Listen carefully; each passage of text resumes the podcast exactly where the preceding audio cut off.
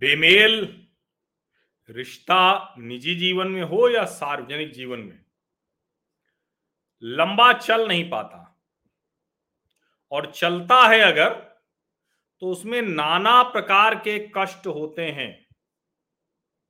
और आपने देखा होगा ना कि कई बार जो भारतीय जनता पार्टी के गठजोड़ में लोग रहे तो उसमें कोई ऐसा नहीं रहा जिसके साथ भारतीय जनता पार्टी के रिश्ते बहुत अच्छे नहीं रहे, जैसे शिवसेना, जैसे अकाली दल, और एक समय तक जनता दल यूनाइटेड भी। लेकिन जब रिश्ते बिगड़ना शुरू हुए, और चाहे वो वजह कोई तैयार की गई हो या वजह कोई महत्वाकांक्षा हो, तो एकदम टूट के बिखरने लगा। अब जाहिर है जो रिश्ता बाला साहब ठाकरे ने बनाया था अटल बिहारी वाजपेयी और लाल कृष्ण आडवाणी के साथ, वो रिश्ता उद्धव ठाकरे का अमित शाह और नरेंद्र मोदी के साथ भला कैसे बन जाता। ऐसे ही जब हम कहते हैं कि जो रिश्ता प्रकाश सिंह बादल ने बनाया था अटल बिहारी वाजपेयी और आडवाणी जी के साथ, वो रिश्ता भला कैसे बन जाता सुखबीर बादल के साथ। लेकिन ये तो वो रिश्ते में बात कर रहा हूं जो खूब चले, क्योंकि इनकी जमीन, इनकी बुनियाद वो एक जैसी थी। लेकिन कुछ रिश्ते बनते हैं चुनावी। अब आप कहें कि वो भी तो चुनावी थे।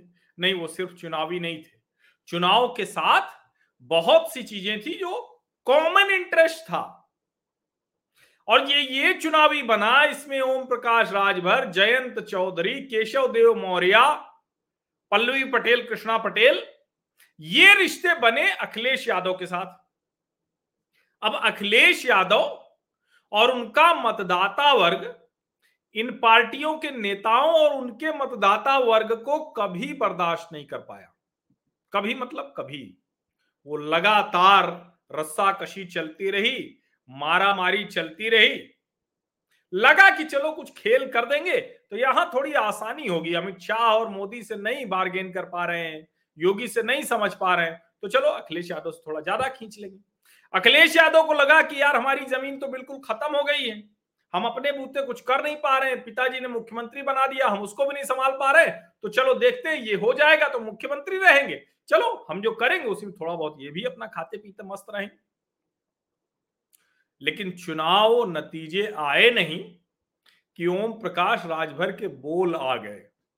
और क्या बोला, जैसे पहले बोल रहे थे भाजपा के खिलाफ, जैसे पहले बोल रहे थे सपा के खिलाफ, वैसे ही फिर बोलना शुरू कर दिया। और कहा कि मुझे तो पहले ही चरण में पता चल गया था कि हमारा गठबंधन हार रहा है, हमें तो पहले ही चरण में पता चल गया था। लेकिन क्या डॉक्टर कभी बताता है क्या मरीज को? तो मरते तक नहीं बताता, बाद में अपने किसी कंपाउंडर या असिस्टेंट या बॉय से कह देता है कि बता दो कि अब जीवन नहीं रहा। यानी जो गठबंधन पहले चरण में मर चुका था उसको बिना वेंटिलेटर के 7वें चरण तक ले गए, ऐसा ओम प्रकाश राजभर कह रहे हैं।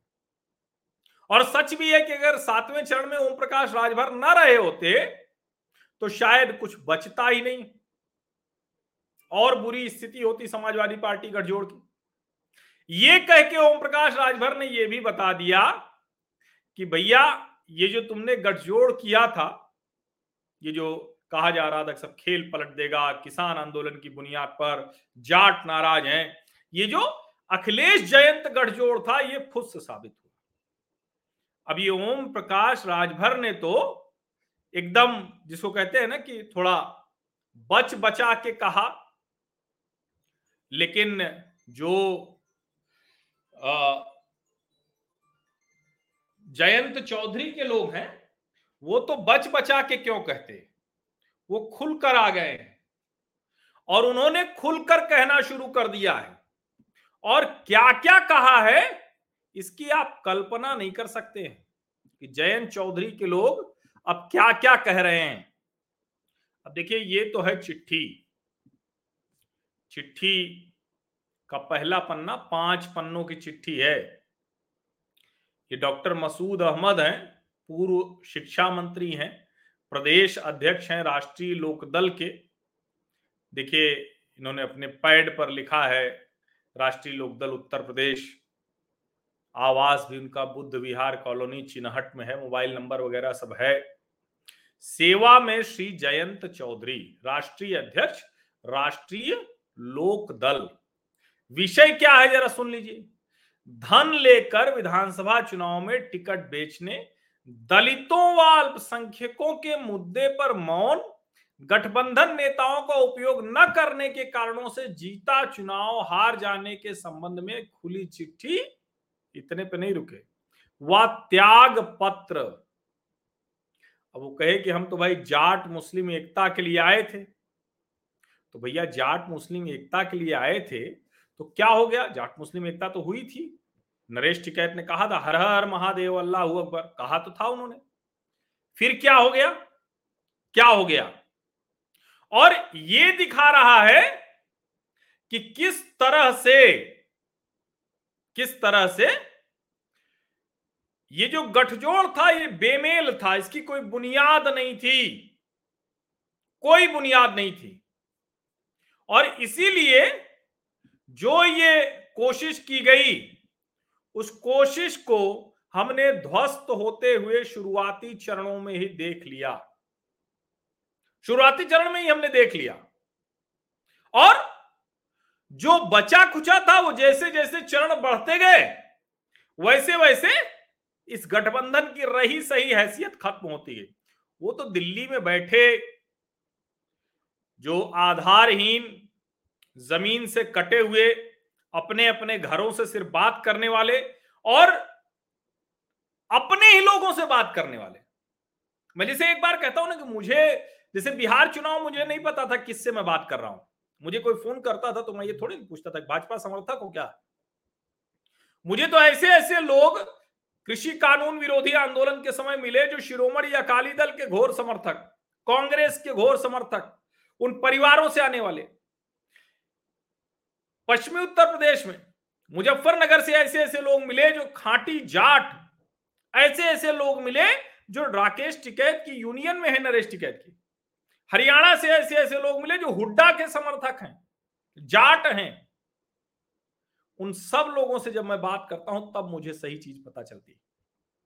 कई बार वो टोकते भी हैं कि नहीं सर ये आपका ये वाला जो है ये पूरी तरह से आधारहीन है। तो मैं पूछता हूं उनसे कि अच्छा ठीक है भाई बताओ क्या क्या आधार है। तो ऐसे जब अलग अलग लोगों से बात होती है तब जाके पता चलता है। लेकिन सवाल ये कि अगर मैं इतने अलग अलग लोगों से बात कर सकता हूं तो जयंत चौधरी और अखिलेश यादव अपने ही गठबंधन के नेताओं और कार्यकर्ताओं से भी बात क्यों नहीं कर पाते। अब ये डॉक्टर मसूद अहमद साहब तो प्रदेश अध्यक्ष थे राष्ट्रीय लोकदल के, यानी एक तरह से कहें कि उन्हीं के प्रदेश में चुनाव था। हालांकि जो क्षेत्रीय पार्टियां हैं उनका राष्ट्रीय अध्यक्ष ही प्रदेश अध्यक्ष होता है। अब मसूद अहमद साहब कह रहे हैं कि धन लेके बांट दिया, 8 करोड़, एक बोला है कि 8 करोड़ में टिकट बांट दिया, और ऐसे कई आरोप लगाए हैं। ये जो दलित मुस्लिम एकता कहा ना, और इस चिट्ठी में एक और बड़ी कमाल की बात है, रोचक बात है। और सोचिए मुझे भी वो लग रहा था कि क्यों नहीं चंद्रशेखर आजाद को, चंद्रशेखर रावण को क्यों नहीं सहारनपुर से कहीं से लड़ा दिया, पश्चिमी उत्तर प्रदेश से कहीं से लड़ा दिया होता। और अगर वो लड़ गया होता बजाय इसके कि गोरखपुर जाता तो क्या सीट बढ़ने के साथ साथ, और यहां मैं पूरी तरह से इनसे सहमत हूं, मसूद अहमद साहब से पूरी तरह से सहमत हूं कि तब शायद राजनीति बदल जाती। और जो बहुजन समाज पार्टी का मुस्लिम वोट तो चला गया उधर, जो हिंदू वोट था उसमें भी खास करके दलित वोट, दलितों में भी गैर जाटव वोट, वो संभवतः नहीं बढ़ता, भारतीय जनता पार्टी की तरफ नहीं जाता। अब ये बहुत सामान्य सी बात थी, इसको क्यों नहीं कर पाए ये लोग। और डॉक्टर मसूद अहमद बार बार कह रहे हैं कि हमने तो लगातार बताया, वो ये भी कह रहे हैं कि दरअसल ये दोनों अहंकारी बहुत हैं। वो अखिलेश और जयंत के बारे में बात कर रहे हैं। अब वो चंद्रशेखर रावण का उदाहरण देते हैं कि उनको अपमानित कर दिया गया, दलित वोट चला गया उधर। वो उदाहरण देते हैं कि एक जगह दिन में कोई ज्वाइन करता है, शाम को उसको टिकट दे दिया जाता। 8-8 करोड़ की बात करते हो। वो ये भी आरोप लगा रहे हैं कि फाजिल नगर स्वामी प्रसाद मौर्य को भेज दिया गया और वो हार गए। अखिलेश यादव के ऊपर आरोप लगा रहे हैं कि वो धन संकलन में ही लगे रहे। अच्छा, हवा पानी खूब थी तो अखिलेश के पास अगले 2-3 चुनाव का पैसा आ गया होगा। ये सोचिए, ये बात सच है कि जिस तरह से अखिलेश को सीधे सत्ता में आते हुए दिखाया जा रहा था, जबकि कहीं वो दूर दूर तक नहीं थे। वो कह रहे हैं कि अखिलेश जी और आपने डिक्टेटर की तरह काम किया है, जिससे गठबंधन को हार का मुंह देखना पड़ा। और साथ में ये भी है कि जब तक, मतलब ये किसने सलाह दिया है, प्रदेश अध्यक्ष ने अपने राष्ट्रीय अध्यक्ष को, और कहा है कि जब तक अखिलेश यादव आपको बराबर का सम्मान नहीं देते। देखिए, ये बात महत्वपूर्ण है। यानी ये मैसेज जाट मतदाताओं में जा रहा था कि जो जयंत चौधरी को सम्मान मिलना चाहिए वो नहीं मिला, और जयंत चौधरी इसका मतलब सही में खेल कर गए, जो उस दिन वो वोट देने नहीं गए। मैंने उसी दिन कहा था, तो बहुत से लोगों ने कहा कि अरे आप ऐसे ही, ये कोई विश्लेषण हुआ हवा हवाई। अंत में मेरा ही विश्लेषण सब सही हुआ, और तो और 80-85% सीटों पे जस का तस सही हुआ। ये सोचिए। और ये जो पूरा चुनाव था, ये एक और जो बहुत बड़ी गड़बड़ थी जिसको ये नहीं लिख सकते, उन्होंने नहीं लिखा है। उन्होंने कहीं नहीं लिखा कि जाट मुस्लिम गठजोड़ दरअसल काम ही नहीं कर पाया। जाट मुस्लिम गठजोड़ कहीं काम ही नहीं कर पाया। जो पहले दिन से मैं कह रहा था, हमने पहले दिन से कहा था कि जो स्थितियां पश्चिमी उत्तर प्रदेश में हैं, उसमें जाट और मुसलमान एक साथ खड़ा होकर मतदान नहीं करेगा। ठीक है, कुछ जगहों पर उसने हरा दिया, कई सीटें भारतीय जनता पार्टी की कम हो गई, लेकिन इतनी भी नहीं कम हुई। और इतने बड़े मैंडेट के साथ किसी सरकार का दोबारा आना यह बहुत बड़ी बात है। और आप उधर सोचिए, गोरखपुर में तो पूरी की पूरी सीटें जीत ली। 9 सीटों में से 8 पिछली बार भी जीत गए थे। चिल्लू पार हरशंकर तिवारी के बेटे विनय शंकर जीते थे, इस बार वो भी हार गए, राजेश त्रिपाठी जीत गए। बनारस की पूरी 8 सीटें जीत गए, जो मोदी जी का संसदीय क्षेत्र है। 23 जिलों में भारतीय जनता पार्टी ने क्लीन स्वीप किया है, 5 जिलों में सपा ने भी किया है। लेकिन कहां 23 जिलों का क्लीन स्वीप और कहां 5 जिलों का क्लीन स्वीप। यह दिखाता है कि दरअसल ये जो गठजोड़ था, चाहे जिसके साथ रहा हो। अब ठीक है, उस गठजोड़ का लाभ इतना हुआ कि पल्लवी पटेल को 1 सीट मिल गई। पल्लवी पटेल विधानसभा में पहुंच गई, अब अपनी बहन से बढ़िया से लड़ पाएंगी, हिसाब किताब बराबर कर पाएंगे। लेकिन अखिलेश यादव को क्या मिला?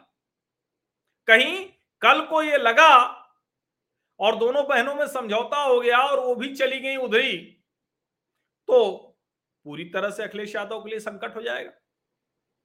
ओम प्रकाश राजभर बुरा बोल चुके। खबरें आई कि वो मिले अमित शाह से, नहीं मिले। चलिए, वो मना कर रहे हैं तो तब तक मानते रहिए जब तक चले नहीं जाए। उनके आने ना आने से कोई फर्क नहीं पड़ता। वो तो आगे की रणनीति पर काम अमित शाह कर रहे होंगे। राष्ट्रपति चुनाव है, राज्यसभा का चुनाव है, फिर आगे लोकसभा है। महान दल के केशव देव मौर्य ने भी वही सब बोल दिया। खुद राष्ट्रीय लोकदल का जो प्रदेश अध्यक्ष है डॉक्टर मसूद अहमद, वो भी वही बोल गया। अब इंतजार किसका है?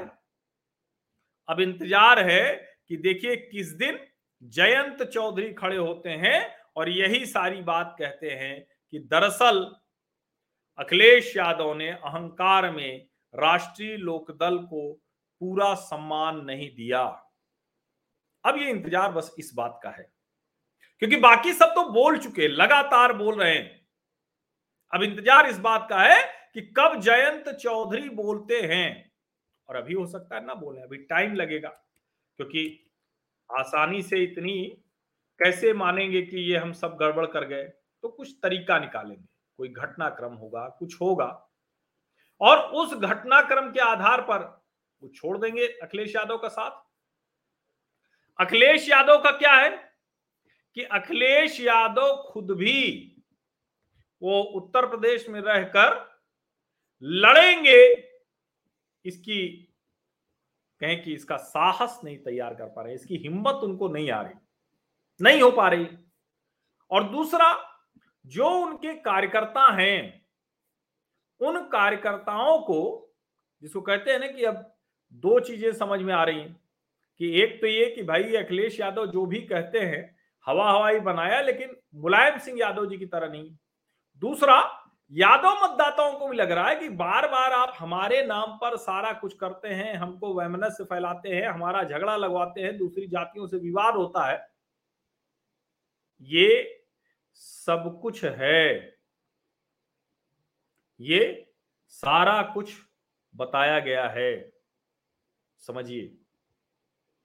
और इसीलिए मैं कह रहा हूं कि ये जो चीजें हैं इसको आप इस तरह से देखिए कि एक बेमेल गठबंधन, एक बिना एक दूसरे के साथ, जैसे कहते हैं ना कि सपा बसपा गठजोड़ तो हो गया, लेकिन भैया मायावती जी और अखिलेश जी का गठजोड़ कहाँ हो पाया?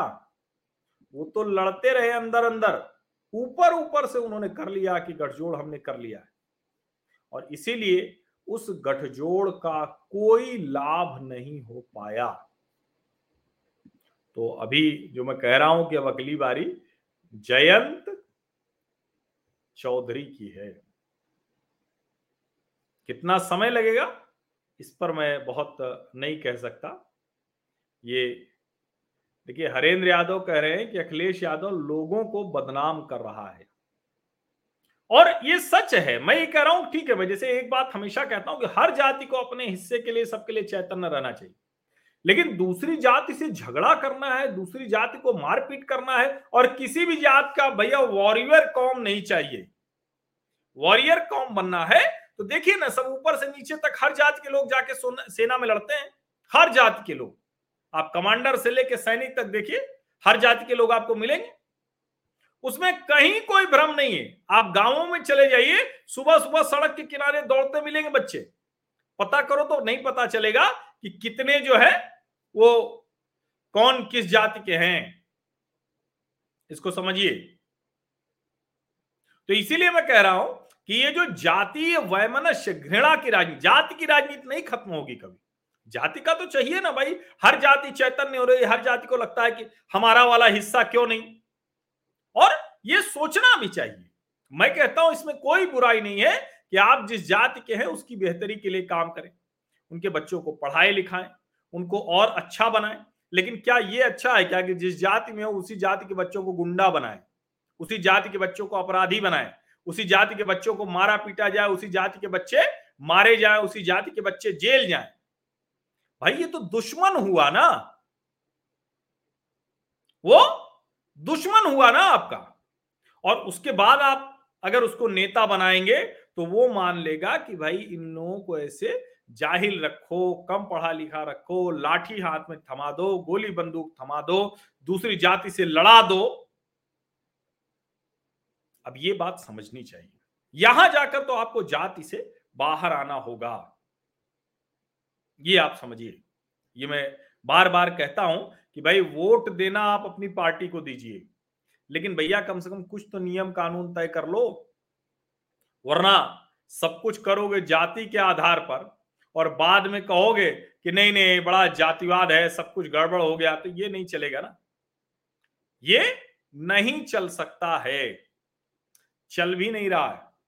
बड़ा सुंदर और सुखद ये है कि चल नहीं रहा है। आज के युग में सब कुछ बहुत क्लैरिटी आ गई है, बहुत क्रिस्टल क्लियर माहौल है। जितने अफवाह फैलाने वाले, घृणा फैलाने वाले, विवाद करने वाले लोग हैं, उतने ही शांति करने वाले, अफवाह की बजाय सच बताने वाले, घृणा की बजाय प्रेम करने वाले, वो सब हैं। इसीलिए जनादेश इतनी तेजी से बदल रहे हैं, इसीलिए एंटी इनकम्बेंसी वाले देश में प्रो इनकम्बेंसी हो गया है। ये छोटी बात थोड़ी ना है, एंटी इनकम्बेंसी। इस देश की राजनीति क्या थी कि सत्ता मिलती भी थी तो कहा जाता था बहुत एंटी इनकम्बेंसी। अब क्या है, सत्ता प्रो इनकम्बेंसी पर मिल रही है और सत्ता मिलने के साथ जवाबदेही जनता तय कर रही है। पूर्ण बहुमत दिया, आप किसी काम के नहीं हुए, आपको आउट कर दिया। फिर दूसरे को पूर्ण बहुमत दिया, उसने अगर किसी काम के नहीं किया तो उसको आउट कर दिया। तो बहुत स्पष्ट तौर पर है कि अब जनता ये देखती है कि आपने जो कहा वो कितना किया जो कैसे किया। और इसीलिए अब चुनाव बीत गया, अब ये जो देव पटकी पटका शुरू है तथाकथित गठबंधन में, वरना तो क्या है कि चुनाव हारता है, जीतता है।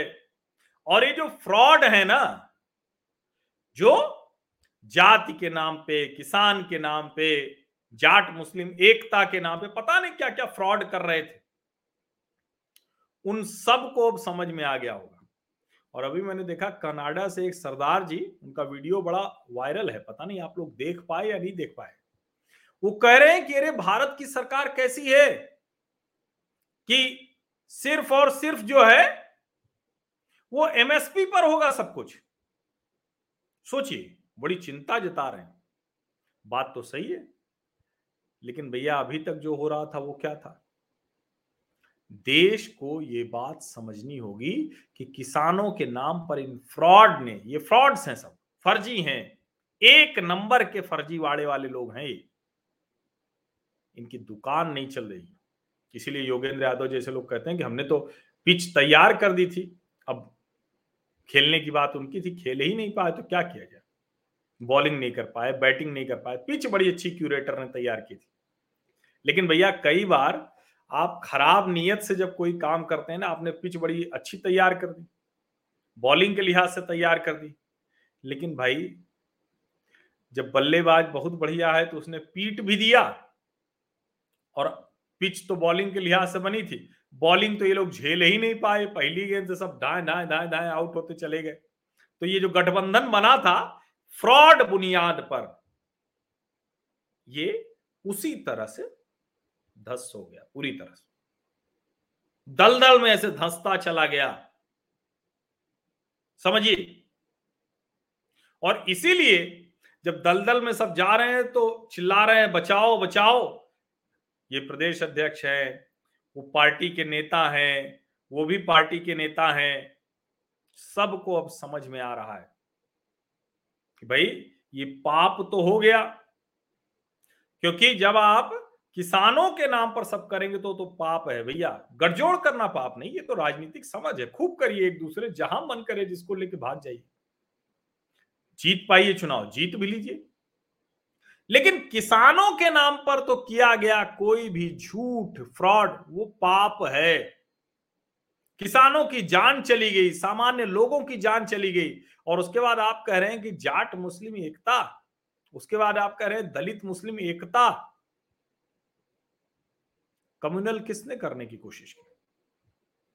इसीलिए मैं कहता हूं ना कि सेकुलर बीमारी से ग्रसित लोगों ने जिस तरह से माहौल बनाने की कोशिश की, तो उसमें तो देश की जनता को ही कम्युनल कहने लगे। Majoritarian Hindu agenda is dominating, तो लो डोमिनेट कर गया। रोज आप उसको कहते थे कि जो भी, मतलब अगर आप ठीक से सोच रहे हैं, अगर आप देश के बारे में सोच रहे हैं, अगर आप बेहतरी के बारे में सोच रहे हैं, विकास के बारे में सोच रहे हैं,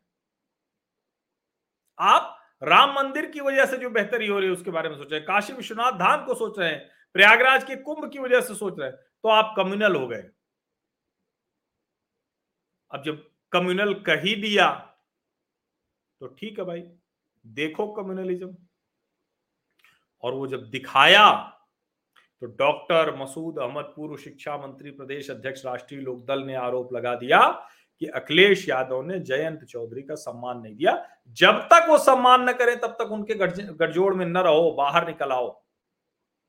चंद्रशेखर को आप लोगों ने अपमानित कर दिया, चंद्रशेखर रावण को, उससे दलित वोट चला गया। फाजिल नगर आप लोगों ने भेज दिया, वो तैयारी ही नहीं कर पाए, वो तो बहुत बड़े नेता थे, कैसे नहीं तैयारी कर पाए। ये ढेर सारी खबरें हैं। पैसा ले लेकर टिकट दिया। और अब देखिए, अब वो सारी चीजें हो रही हैं जिसको लेकर हम कहते हैं ना, और अगर डेवलपमेंट होगा, अगर चीजें ठीक होगी तो निश्चित तौर पर उत्तर प्रदेश के नौजवानों को रोजगार मिलेगा, उत्तर प्रदेश के लोगों को बाहर नहीं जाना पड़ेगा, उत्तर प्रदेश में दूसरी कंपनियां आएंगी। और पूरे देश में अगर बेहतरी करनी है तो उत्तर प्रदेश को तो बहुत ठीक होना ही पड़ेगा। हालांकि बिहार को भी ठीक होना पड़ेगा, जिसके लक्षण मुझे बड़े कम दिख रहे हैं। बिहार से तो मैं बहुत निराश हूं। अब जब तक नीतीश कुमार को हटाया नहीं जाएगा ना, तब तक कुछ होने वाला नहीं है। आप मान लीजिए, नीतीश कुमार का हटाया जाना बहुत जरूरी है। इसीलिए जो उत्तर प्रदेश के लोग, हमको पता है कि योगी आदित्यनाथ के तौर पर क्या उनको मिला है, भारतीय जनता पार्टी की 5 साल की सरकार में क्या क्या हुआ, उनको दिख रहा है कि किस तेजी से काम हुआ। उनको दिख रहा है कि कैसे देश के जो बड़े राज्य हैं, विकसित राज्य हैं, औद्योगिकीकृत राज्य हैं,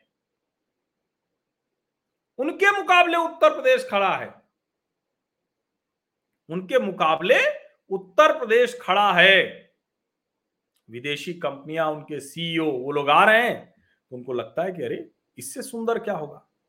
दिल्ली आप आईजीआई उतरे, बढ़िया निकल आइए, एक्सप्रेसवे से लखनऊ, एक्सप्रेसवे से पूर्वांचल, एक्सप्रेसवे से गोरखपुर, एक्सप्रेसवे से मतलब हर तरफ, कानपुर होते हुए प्रयागराज चले जाइए, वाराणसी चले जाइए।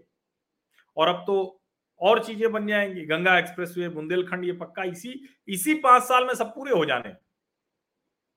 तो अगले 5 साल में तो वैसे, और उसके बाद क्या है, बड़े मजे से आप कुशीनगर एयरपोर्ट उतर जाइए, गोरखपुर उतर जाइए, प्रयागराज उतर जाइए। अलग अलग शहरों में आपकी कनेक्टिविटी क्या शानदार हो गई। रेलवे के नेटवर्क पे पहले से था, जो बचा खुचा था वो भी ठीक हो गया, जहां डबल लेन नहीं थी वो डबल लेन हो गई। तो निवेशक जो आएगा, जो रोजगार देने आएगा, उसको और क्या चाहिए, वो तो यही देखते हुए आता है। वो ये देखते थोड़ी ना आता है कि भाई कौन मुख्यमंत्री है, अखिलेश यादव है कि योगी आदित्यनाथ है, उसको तो पता ही नहीं होगा। ठीक है, योगी जी के बारे में सबको पता लग गया है, बड़ा देश विदेश में बड़ा चर्चा होती रहती है उनकी, लेकिन उसको ये सब थोड़ी ना सोचना होता है। वो तो आता है, देखता लॉ एंड ऑर्डर कहाँ है, गुंडागर्दी नहीं है, तो एकदम उसको लगता है सबसे बेहतर ही, क्योंकि उद्योग लगाने के लिए, काम धंधा करने के लिए सबसे पहले गुंडागर्दी ना हो, ये बहुत जरूरी है। तो कुल मिला के ये जो है, इसीलिए मैं कह रहा हूं ना कि जो स्थितियां हैं उसमें बहुत आवश्यक है। देखिए हमारे साथी ये कह रहे हैं कि हरियाणा में बनना था, छीन ले गए जेवर में। अरे हरियाणा में ही तो है गुरुग्राम, कहाँ है आईजीआई तो है ना वो, तो इसलिए ऐसा नहीं है ना कि मतलब, और हरियाणा में कितने बना दीजिएगा, छोटा सा राज्य है, कितने एयरपोर्ट ले लीजिएगा। तो इसलिए मुझे लगता है कि ये तो बहुत अच्छा है कनेक्टिविटी के लिहाज से, और हरियाणा के लिए वहां से कनेक्टिविटी होगी। बड़ी अच्छी चीज ये है कि आगे प्लान हो रहा है कि यहाँ जेवर वाले एयरपोर्ट से और आईजीआई एयरपोर्ट तक मेट्रो चल जाएगी, तो हरियाणा के लिए तो वैसे भी कनेक्टिविटी होगी। और हरियाणा तो हम लोग जाते हैं तो बिना फरीदाबाद के नहीं जा सकते, और भी कई कई जगह है जो रास्ते लगते ही रहते हैं। मुझे लगता है कि ये बहुत अच्छा निर्णय हुआ है, और इन लोगों की इस मारपीट से, इस सब से तो और अच्छे से पता चल रहा है कि ये बेमेल, आधारहीन, बहुत ही कमजोर बुनियाद पर बना हुआ गठजोड़ था, जो गठजोड़ था ही नहीं। तो जब गठजोड़ था ही नहीं, उतनी देर के लिए पकड़ पकड़ के लोग खड़े थे, मजबूती से एक दूसरे से जुड़े तक नहीं थे। हो गया खेल, हो गया खत्म, हो गया खेल उनका। आप सभी का बहुत बहुत धन्यवाद। सब्सक्राइब जरूर कर लीजिए अगर अभी तक हमारे चैनल को सब्सक्राइब नहीं किया है, क्योंकि मैं कहता हूं ना कि मेरे अस्थायी सदस्य तो सामाजिक परिवार के आप सब उसी वक्त हो गए जब आपने कोई भी एक वीडियो मेरा देख लिया।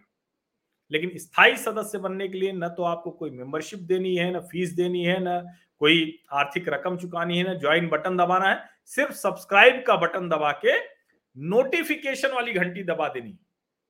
बाकी अगर आप में से कोई आर्थिक सहयोग करना चाहता है तो चैनल पर भी आपको तरीके दिख रहे हैं, नहीं तो आप मेरा व्हाट्सएप नंबर चल रहा है, उस व्हाट्सएप पर आप मुझे मैसेज करेंगे तो तरीका मैं बता दूंगा कि आप कैसे मुझे सीधे आर्थिक सहयोग कर सकते हैं।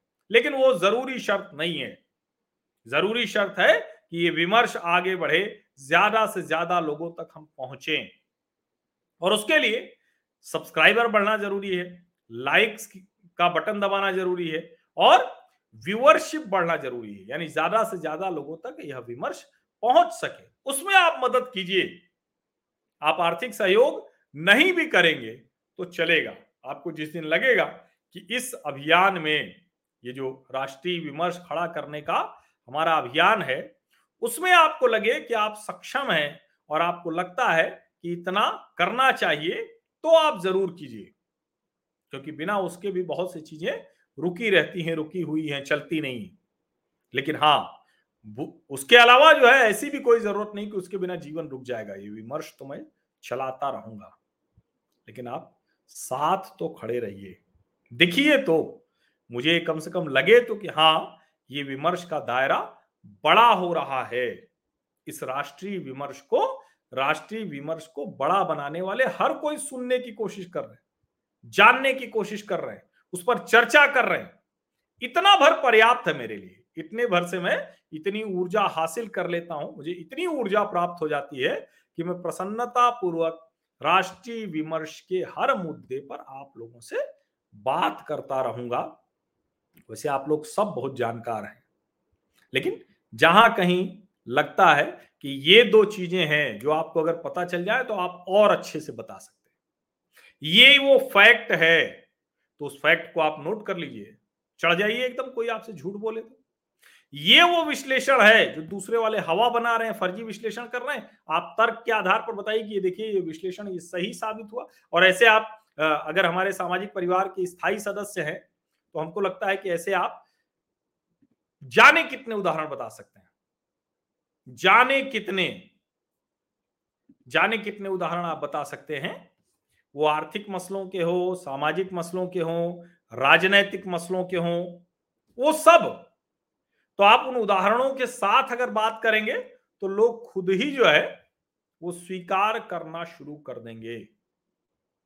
समझिए इसको। तो इसीलिए मैं कहता हूं कि मूल बात है कि इस विमर्श को कैसे बड़ा किया जाए, कैसे इस राष्ट्रीय विमर्श को हर राष्ट्रीय विमर्श के लिए जो चिंता करता है, कंसर्न रखता है, उसके पास पहुंचा दिया जाए। बस इतना ही तो काम करना है। बहुत बहुत धन्यवाद आप सभी लोगों का। और मुझे लगता है कि ये लगातार आप लोग कर ही रहे हैं, थोड़ी गति और बढ़ेगी तो और बढ़िया रहेगा। धन्यवाद।